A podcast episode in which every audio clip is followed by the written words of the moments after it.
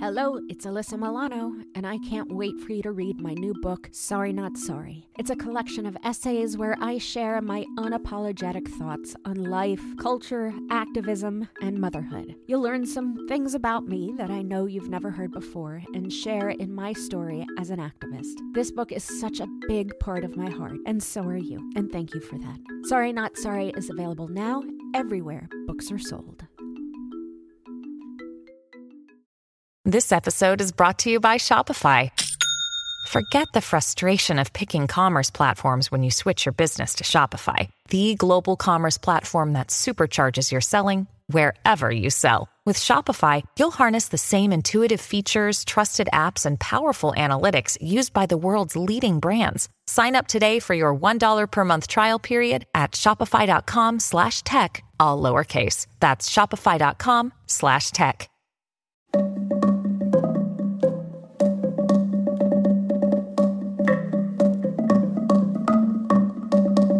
Hi, I'm Alyssa Milano, and this is Sorry Not Sorry.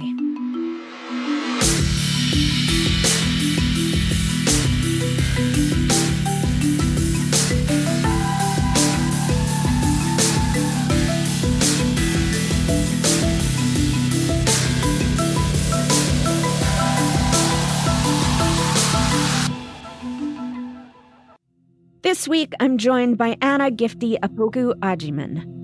Anna is a researcher, writer, science communicator, and activist. She is the co founder of the Sadie Collective, the only nonprofit organization addressing the lack of Black women in economics and related fields, and the editor of The Black Agenda Bold Solutions for a Broken System, a new book of essays on policy solutions to social problems written by Black activists. Republican Glenn Youngkin's closing message to Virginia voters has almost singularly focused on weaponizing race, stoking hysteria over the coded boogeyman of critical race theory, which is not currently taught in any Virginia public school. Leave it to the state of Florida to take anything to the next level. Florida Senate Education Committee just passed a bill called Individual Freedom that would prohibit schools and private businesses from making white people feel uncomfortable when teaching or training about historic racism. And now that we're all on the same page, we just can focus on making sure that everybody is taking action. You know, effective action, not just black squares on Instagram. How do we solve racism? Well, it appears that following the death of George Floyd,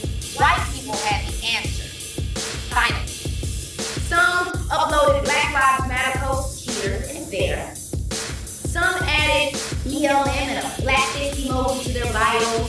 Hi, my name is Anna Gifty Opoku Agyeman. I am the editor of the Black Agenda Bold Solutions for a Broken System, which is out everywhere now.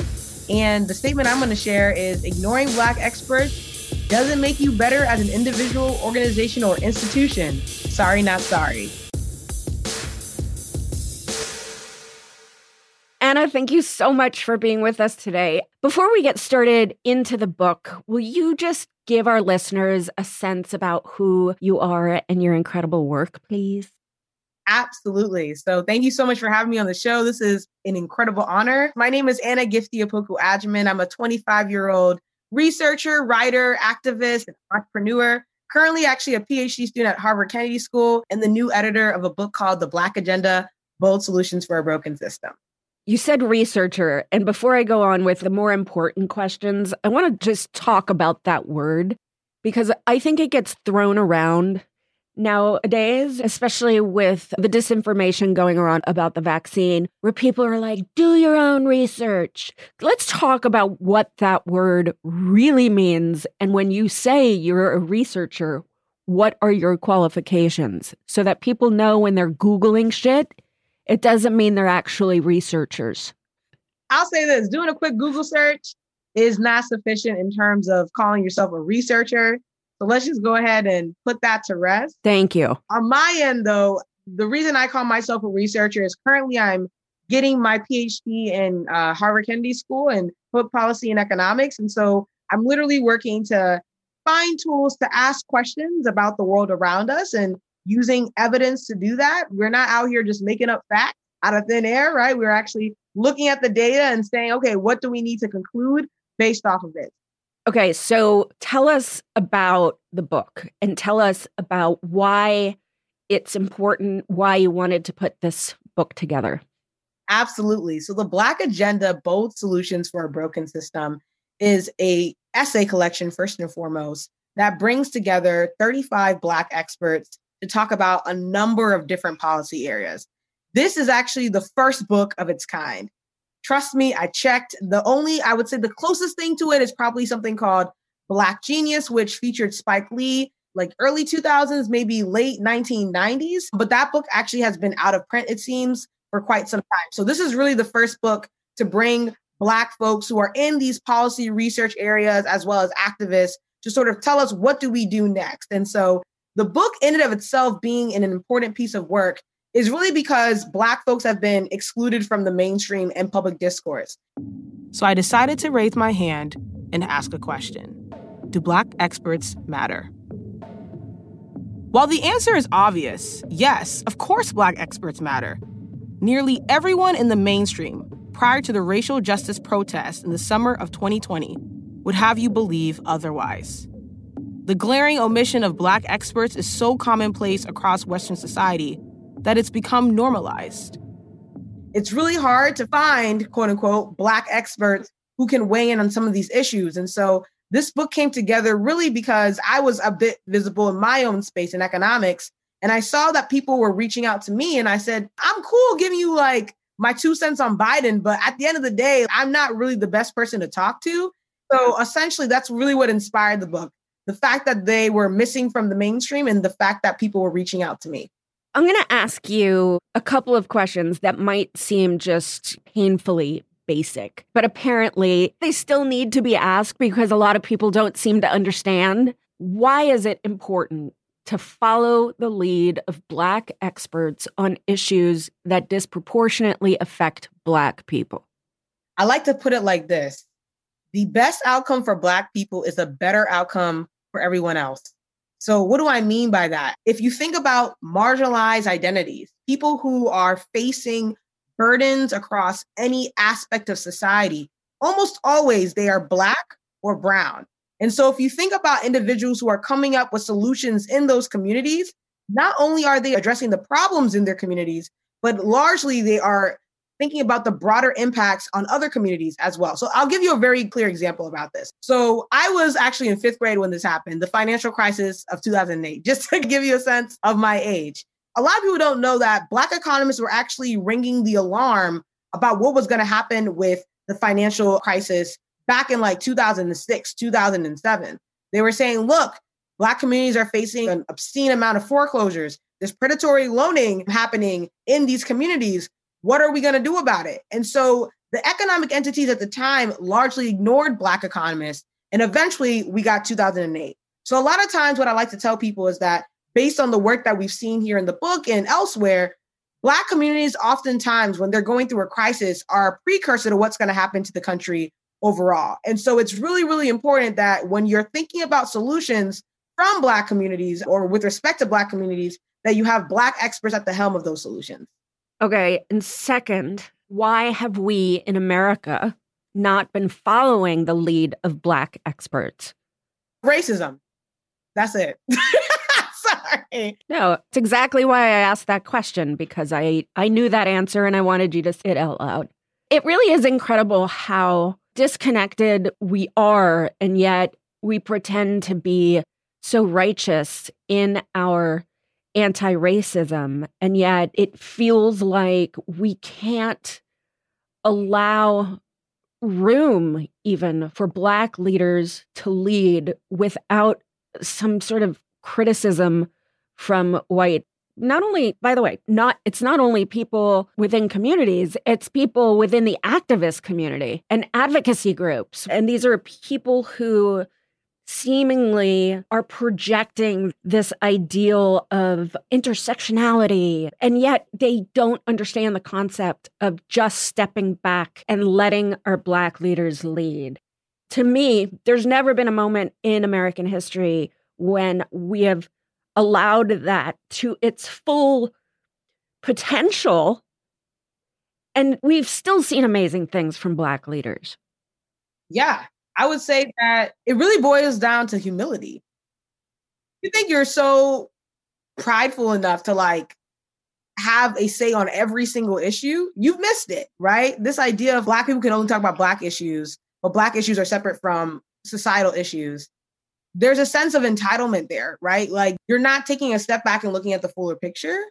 And perhaps it's because you're afraid of what you're going to see. When you step back and you give Black people room to devolve their expertise and to devolve what they understand about the world, you're afraid that you're going to get implicated. My whole point around that is at the end of the day, you have to be humble enough to recognize that there are some blind spots you have. And that informs your worldview and how you look at the different issues that you're hoping to address as an activist or as an advocate. And so it's absolutely important that you center the Black folks in your respective space. There's a non binary creative at the end of the climate chapter called Ari Linton Smith, who talks about how, as a Black queer creative in sustainability, in the environmental space, you're facing a completely different world than your white counterparts.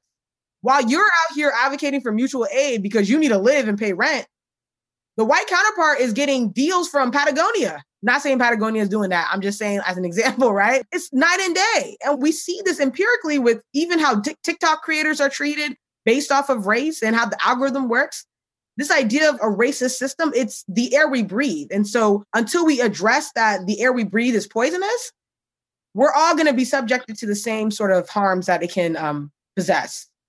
I'm so happy you mentioned the algorithm because to me, that is the most dangerous part of society right now. That to me is the most horrifying part of where we are in every aspect, whether it be misinformation, whether it be young girls looking at things that are beauty that is totally unattainable. We are so set in our silos because of these algorithms. And to me, that is a terrifying part of it.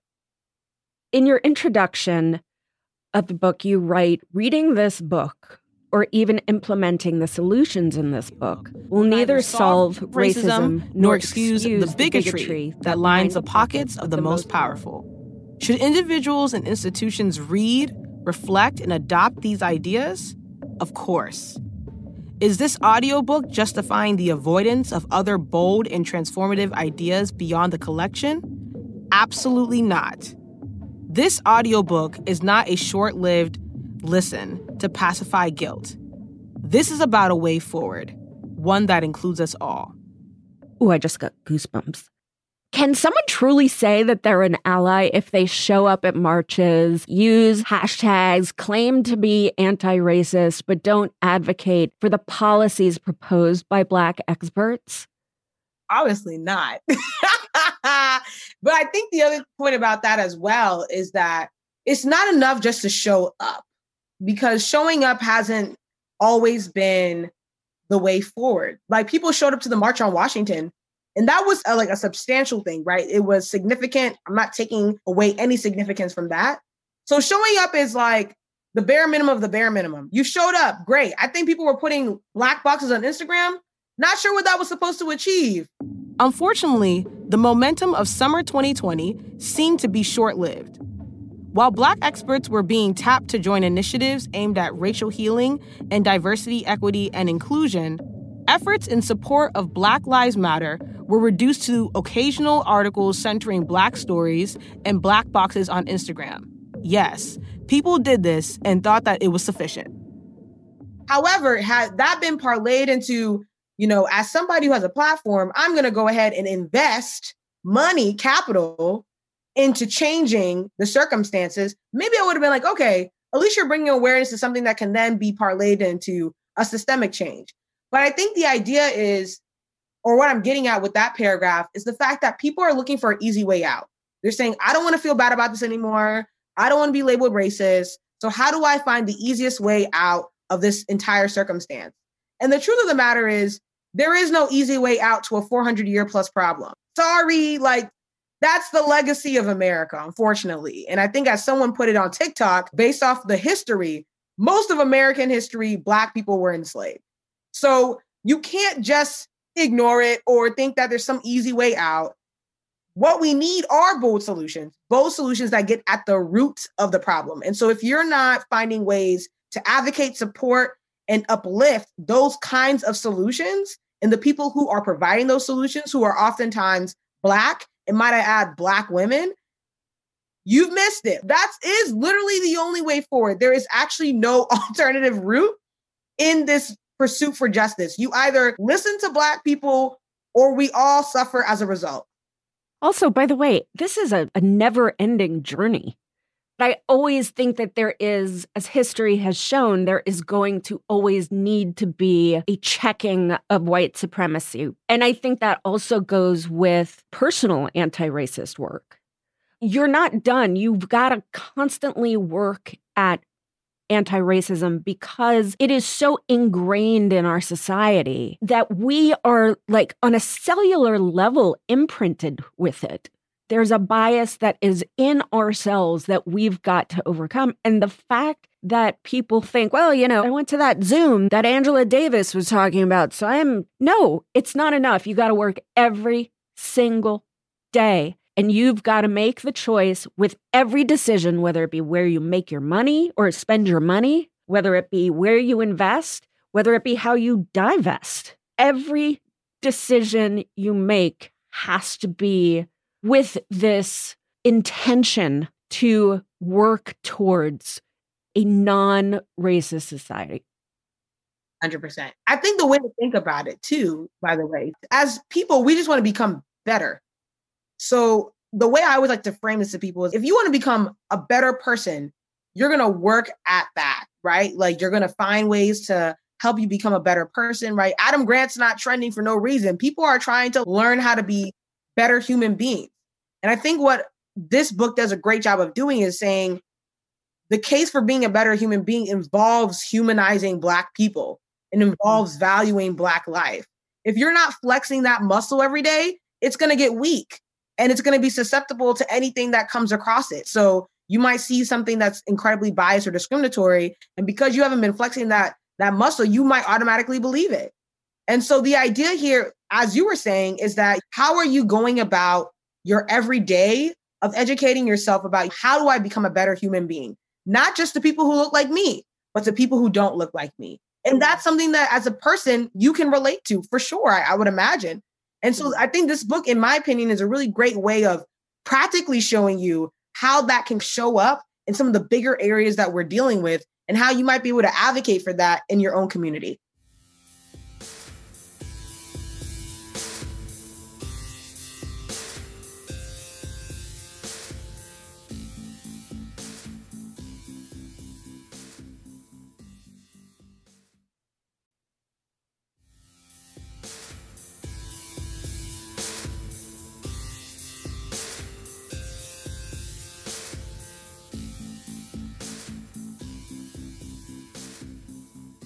It's such an important book. I want to talk about some of the essays. First, are there any that really stick with you?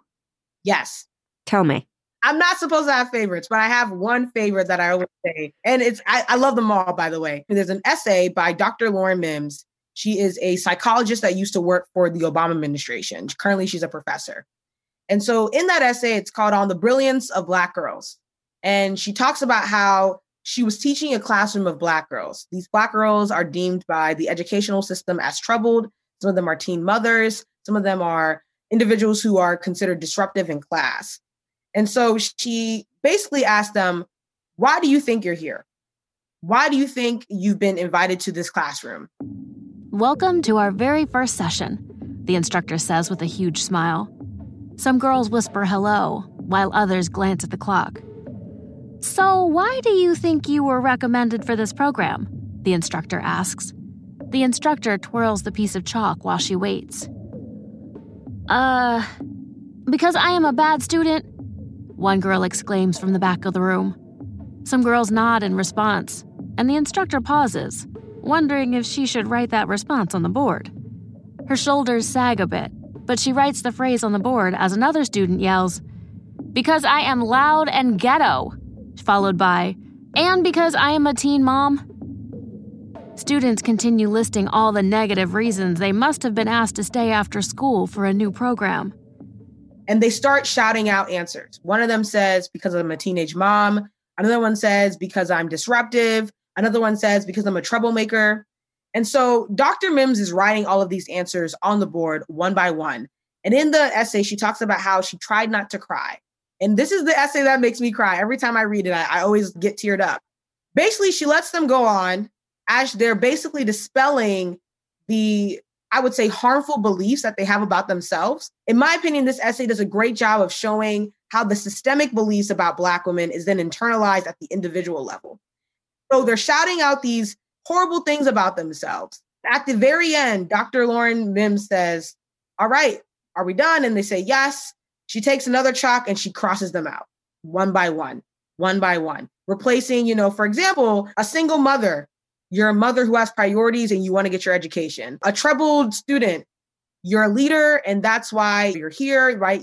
This idea of reframing the narrative, changing how you see yourself, but also attempting to, I would say, mitigate the gap between how Black women are viewed systemically and how they're viewed to a Black woman herself. And so at the end of it, they're like, oh my God. So this is like a special program for Black girls who are like super smart. And they're like, yeah, they all get super excited. And every time I read it, I'm just like, I feel, I literally empathize with the women, the young women in the room because I've been called disruptive and I've been called she's too much and she's too loud. And I'm not saying that's resulted in things like being super punished, but I've been in trouble because of that or over policed because of that. And so just to see how an educator was able to intervene at a very critical moment and say, no, you're valued. And I'm coming here to show you how you're valued. Well, you introduced the book with a section on climate, and I think a lot of people might not intuitively think climate is an issue that disproportionately affects Black people in the United States, but it is. Can you just talk a little bit about how? Yes. So I want people to go back with me to Hurricane Katrina, which I think took place in 2006. If you don't remember, essentially, this hurricane came through the Gulf destroyed a bunch of homes in Louisiana, specifically New Orleans. And if you go back and you look at the images, most of the houses that were destroyed were Black and Brown homes, Black and Brown communities that were destroyed. So, Dr. Marshall Shepherd, who's a climate scientist, he was the former president of the Meteorological Association of America. What he talks about is the fact that there's something called the climate weather gap. And what essentially that is, is what's happening with the climate is affecting communities disproportionately on the ground. The climate crisis is very much about those same familiar issues that Black America grapples with daily. Studies continue to show that African American communities are disproportionately affected by climate related hazards, such as heat, drought, hurricanes, and flooding, while accounting for a relatively small percentage of total carbon emissions. This so called weather climate gap is rooted in well understood disparities associated with income, opportunity, and discriminatory practices. This gap presents a unique danger to Black Americans, making a sharper climate focus essential to the Black community's well being. And he goes about talking about the fact that Hurricane Katrina gave us a glimpse of what could happen if we don't take climate justice and the climate movement seriously. And the other thing that I thought was really fascinating about this chapter as well is he talks about the fact that the laws that we have implemented fundamentally bake into our society racist rules and regulations that keep people in certain areas. For example, if you're in a black neighborhood in Chicago, your neighborhood might literally be hotter than the white neighborhood next door just because of how that neighborhood is constructed, just because of the zip code you're in. And that ties directly into Abigail Thomas's essay, where she connects to um, the criminal justice movement or criminal justice system, rather, to the, the climate movement. And she says, look, did you know that there was 589 or more federal and state prisons that are within three miles of a hazardous commercial waste site? So we're talking about people are incarcerated, and the only time that they get to go outside they're breathing in environmentally toxic air. That's crazy. You know what I'm saying? And then she goes ahead and says, not only that, but it turns out that building more prisons doesn't make our climate better. It's actually perpetuating the climate crisis. And that goes back to then the criminal justice chapter, the healthcare chapter, the wellness chapter, the policy chapter. And that's one thing that, you know, I was talking to another interviewer about this. They said, Did you know that criminal justice actually comes up in every single chapter of this book? No, I did not realize that until you just said it. A one essay in every single chapter of this book in different policy areas. These people didn't talk to each other before writing their essay. Criminal justice comes up. And so that is something that, in my opinion, is the common thread. How Black people are viewed, the fact that Black life is criminalized is very much baked into how we think about the climate movement overall. Thank you for doing this this incredible work. It's really important. I'm going to now shift gears and talk to you a little bit about things that make me want to throw things. So, Florida, you mentioned the climate crisis, you mentioned hurricanes. Florida, a lot of hurricanes. They have a bill backed by the fucking governor that would prevent teaching things that make white students feel uncomfortable. I can't even the the rage that I feel. Virginia's governor was elected, as we know, by campaigning against critical race theory in Virginia schools, despite the fact that it's not taught in Virginia's schools. What the fuck is happening with education and race? And how do we fix it? Yeah, this is a really great question. A couple things. One, critical race theory is not what people think it is. I would say, one, it's a thing in the sense that it's a thing in a very different context. So, in the legal context, it's a thing where it's we're looking at how racism informs the laws. And that's just literally reflecting like history, right? We're looking at how the context is informing the current law. That's essentially what we're talking about when we talk about CRT. The other thing I would say is it's not a thing in elementary schools. It's not a thing in grade schools. It's not even a thing in college, to be frank. And to that point, I find it interesting that people say, I'm uncomfortable that my kid has to learn about the atrocities that white people committed against Black and Brown folks in history. We've had to learn about the atrocities that y'all committed against us forever. My introduction to Black America was Black Americans were enslaved. That was my introduction to Black America. And so the fact that you're not even seeing that as potentially traumatic for Black students is exactly what I'm talking about. You don't value Black life if you think about it like that. And I mm. don't mean to sound accusatory. I, I, I think it's just, I want people to get a sense of like, here is where empathy comes into play. You are asking for grace to be given to you with respect to not feeling bad about past atrocities committed by people from your racial group.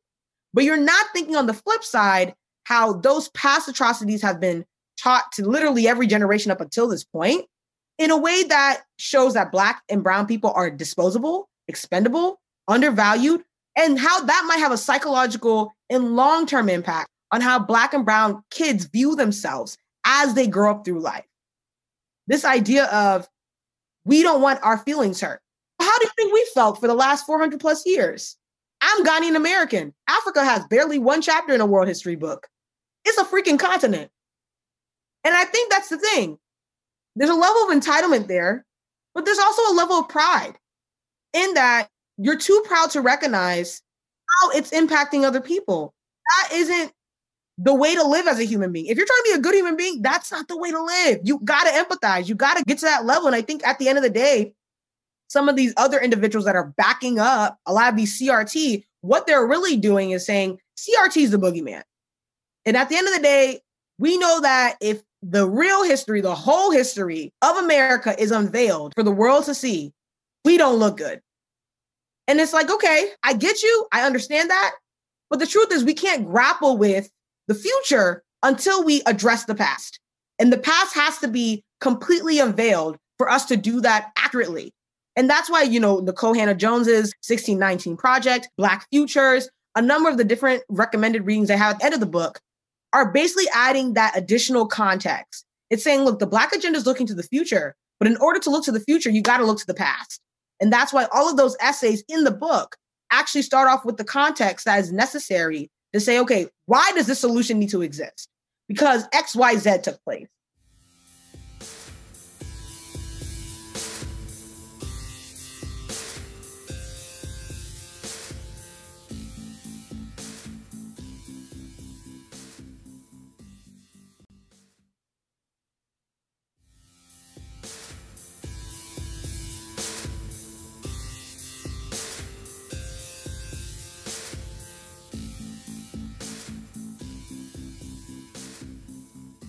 There's an essay in the book on centering Black children during the pandemic. That essay opens with this mind boggling sentence. Prior to the pandemic, it was estimated that on average, for every $2,227 in school funding received by students in predominantly white school districts, students in non white districts on average received $1 in funding.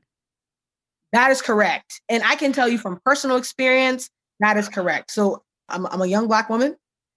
I lived in a fairly low income neighborhood growing up. I got granted a scholarship. I was a recipient of Head Start. I got granted a scholarship at the end of Head Start. I got the opportunity to go to a private school all through my K 12 education. The experiences I had in my private school were fundamentally different from the experiences my friends were having back at home. As we move toward a black and brown majority in the U.S., failing to provide quality education and opportunities to underserved communities can lead to stagnating or falling economic growth and the perpetuation of low income work that erodes the tax base for the provision of vital government services. It is imperative to address racial educational inequality for the collective societal and individual well being of all Americans. Correcting for racial inequality in education and accompanying adverse societal impacts means that the federal government must expand school choice in a way that eradicates racial inequality. For example, I, I'll just give you a real simple example. I had a college counselor. I met with my college counselor multiple times a week. My friends had a college counselor for the entire grade. That's all I'm going to say about that. I mean, it's it's unbelievable. And how how in the world can we expect things to change when there is just this baseline difference like that in our education system? But that's the gag, Alyssa, the facts, that's what's been stipulated. And I think that's why I love this book. It just presents the facts. The fact is, Black people have it is rough out here. It's tough out here. It's unequal. It's fundamentally unethical out here. And the facts just show that. We're not even talking about you take the solution out of it for a second. You look at that number and you say, how on earth is that happening? under the watchful eye of the Department of Education. What is going on? And I think just presenting that fact is jarring enough to be like, okay, what can I do? Because at my local community, I know that I could join the school board and present the statistic and be like, how are we funding public education in this particular district? And that's what I mean by taking these very practical outlook on these different policy issues and then saying, okay, how do I whittle this down and then apply it to my own context? But I believe that's fundamentally going to be about multiple community changes across the country. It's not going to be some swift policy that's going to do it. I would love for that to be the case. But we see what's going on. I don't think that's going to be the case. I think it's going to be how do you take some of these ideas and implement them into your own community and watch change unfold that way? And then there are things that are completely out of our control. I want to go back to the the conversation about technology because you also include a section in the book about technology and a particularly fascinating essay by Jordan Harrod called We're Talking About AI Wrong, which focuses in part on algorithmic bias. Let's explain, let's break that down. Let's unpack that for our listeners. Yeah, I think that let's sort of define some terms here. For those who don't know, algorithms are basically ways that computers think about different decisions, right? That's essentially what an algorithm is. And so the way that someone can code up an algorithm, right? As the AI community went through its nth reckoning on racism, sexism, and algorithmic fairness, I watched researchers, touted as pioneers, disparage the work of others trying to develop equitable systems. In particular, I listened to the language that opponents to algorithmic fairness research use to distance themselves from any personal responsibility over the algorithms they developed and the power they wield as researchers. Many of them focused on reframing themselves as victims, under attack from militant liberalism, and framing algorithmic fairness research as factually unfounded political advocacy instead they'll have that algorithm learn about a certain decision based on a set of maybe faces or a set of words and and that's how we come up with algorithms So when we talk about algorithmic bias, what we're really getting at is the data in which is being used to train an algorithm or to train a computer to make decisions is biased in and of itself. And so, a very clear example of this, for example, is like if you're thinking about you want to upload a database of faces and you want to attribute occupations or a criminal record to those faces, what you'll find is that Black people, Latinx, certain uh, marginalized groups are disproportionately policed. And so if you're training the data on their profiles, when you're using that algorithm then to look at a completely different set of uh, questions, maybe you're saying, oh, who's more likely to get a job, for example, you might say this black person is more likely to be a criminal and therefore I'm not going to hire them. That's essentially what we're talking about here. So in Jordan's essay, she gets at the fact that AI bias has been thrown around as a term, and no one's talking about it precisely. And so she was saying that AI research essentially has to be talked about in a way that is one, with care, and two, with language that reflects the gravity of how algorithms can affect ordinary lives. And that's actually reflected in Deb Raji's essay. It's reflected in Dr. Brandeis Marshall's essay. And that's also, by the way, by design, this idea of all of the different individuals in the technology chapter are computer scientists, first and foremost, but they're Black women. And the very interesting conversation going on right now in the computer science community and the AI community is that the folks who are leading the charge on how do we do this equitably? How do we make sure that AI doesn't discriminate unfairly towards different types of people are Black women. Black women are at the helm of that conversation. And so that was an intentional effort on my part. I said, if we're going to have a technology chapter around AI and the future of work and that sort of thing, we absolutely need Black women to be at the head of the conversation. And of course, we can't end this conversation without talking about voting rights. They're under assault, aimed specifically at Black voters. Your thoughts on that? One, we were so blessed to have Cliff Albright, who is one of the co founders of Black Voters Matter as part of this amazing collection of, of essays. And many people know his co-founder, Miss LaTosha Brown, who has done quite a bit of work with Stacey Abrams, who's, by the way, running for governor. So if you're listening in Georgia, please vote for her. But I love Cliff's essay for a lot of different reasons. One, it's because it's essentially a little bit of a, a hive in that it ties to so many other essays in the book. Ultimately, we can't achieve anything in the Black agenda until voting rights are protected. Voting rights has been a Black American struggle since the inception of America. And so, what's very interesting is if you look at the history, according to Cliff, he says in 1790, Black men were actually allowed to vote in some northern parts of the nation. But then certain codes were implemented into law, and that prevented Black men from voting in the 1790s. And so he says how ultimately the way that folks have gotten around voting rights for Black people is they've used legislation, they've used laws to then say, on this technicality, which then eliminates all Black people can't vote. So, an example for that is 19 out of the 24 northern states after the end of the Civil War that did not allow Black people the right to vote. What they basically said was like, look, um, if your family was allowed to vote, before the Civil War, then you can vote. But if they weren't, you can't vote. Now, where does that put Black people? If your family was enslaved before the Civil War, come on, basically eliminates you. And so, what I love about the public policy section of this book, which ties directly back into voting rights, is that every essay in this section says you cannot achieve anything without voting rights. And the way to achieve that is actually multi pronged. So I think a lot of people say we got to advocate for voting rights. We got to register people for voting. 100%. I absolutely agree with that. But the approach to voting rights is multi pronged. It's not just about getting people to the ballot, it's about making sure that there's not legislation that's coming down the pipeline to stop people from the ballot. And so in Dania Francis' essay, she talks about how we literally need Black policy wonks and legislators who understand how these laws are constructed can pull out the discrimination and say, look, that's racist. We can't have that pass through Congress.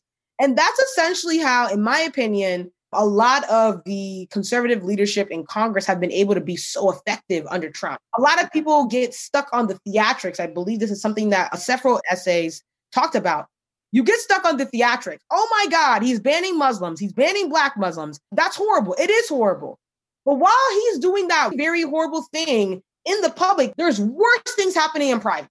A lot of the federal judges right now are conservative. Mitch McConnell was able to get all of the things he wished for, which is why he didn't come out swinging against Trump, even though he had been saying something earlier on. The idea here is that, and this is something I learned from the movie Vice, shout out to satirical filmmakers. The Vice movie is about Dick Cheney and his role in being able to shape the conservative movement of the modern decade. And so, what they basically talk about is the conservative leadership is really good at organizing. I think people underestimate that. And what the essays in this book talk about is we have to be just as good because at the end of the day, there are different entities, they're working together, there's synergy, they're synergized. It's a united front, and we don't have that on our side. We're like, I was on a Zoom the other day, and I swear to God, they were like, What seats are up in the Senate? I'm like, guys, it's February. We we needed to be organizing about the midterms last year, two years ago. It's February we're just not great at it. And I think that's what this essay or these essays are pointing to. We have to pass voting rights legislation that protects Black voters, but we also need legislators and policy wonks that can identify racist legislation. I love that. We need both, and it's it seems like a no-brainer. There's so much to take away from this book. But if you wanted readers to have like one takeaway, from the collection of essays, what would that be? I would say the takeaway is the best outcome for Black people is a better outcome for you, for me, for anybody, regardless of their race, background, gender, or class. That's it. And that's what this book advocates for. The best outcome for Black people is the best outcome for us all. And finally, Anna, what gives you hope? This book and the next generation that is digging into it for me, I think that is really what is going to carry us forward. Those who are coming after us are very much about this work. We see that through the climate movement. We see that through the Black Lives Matter protests that happened in 2020 and beyond. Young people are standing up, and I'm here for it. So that's what gives me hope. That's what gives me hope. Well, you give me hope. Thank you so much for all you do. Thank you for this book. Thank you for being a part of the podcast. Just thank you. Thank you so much. I appreciate you.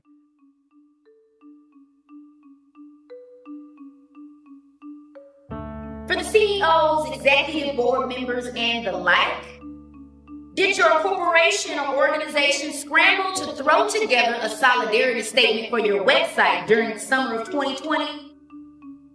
Maybe an email went out to all of your employees and constituents stating your company's efforts towards addressing and combating systematic racism that included goals that simply weren't measurable. Did you say and do these things while your black essential employees remain unjustifiably underpaid compared to their white counterparts? Nope, that's right. You removed Aunt Jemima and Uncle Ben from the grocery store shelves, but let the racist GMs and hiring managers keep their job. Ugh, I have said it before and I will keep saying it. Saying you're anti racist is not enough. In fact, it's barely a start. Allyship involves listening, really listening.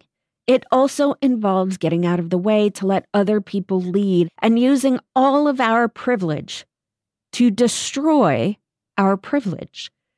We're in an especially dangerous time in America. COVID, anti democracy politicians and their followers, Huge wealth disparities, gender disparities, health disparities are plaguing our nation. And while they may affect us all, their effects are most felt by people of color.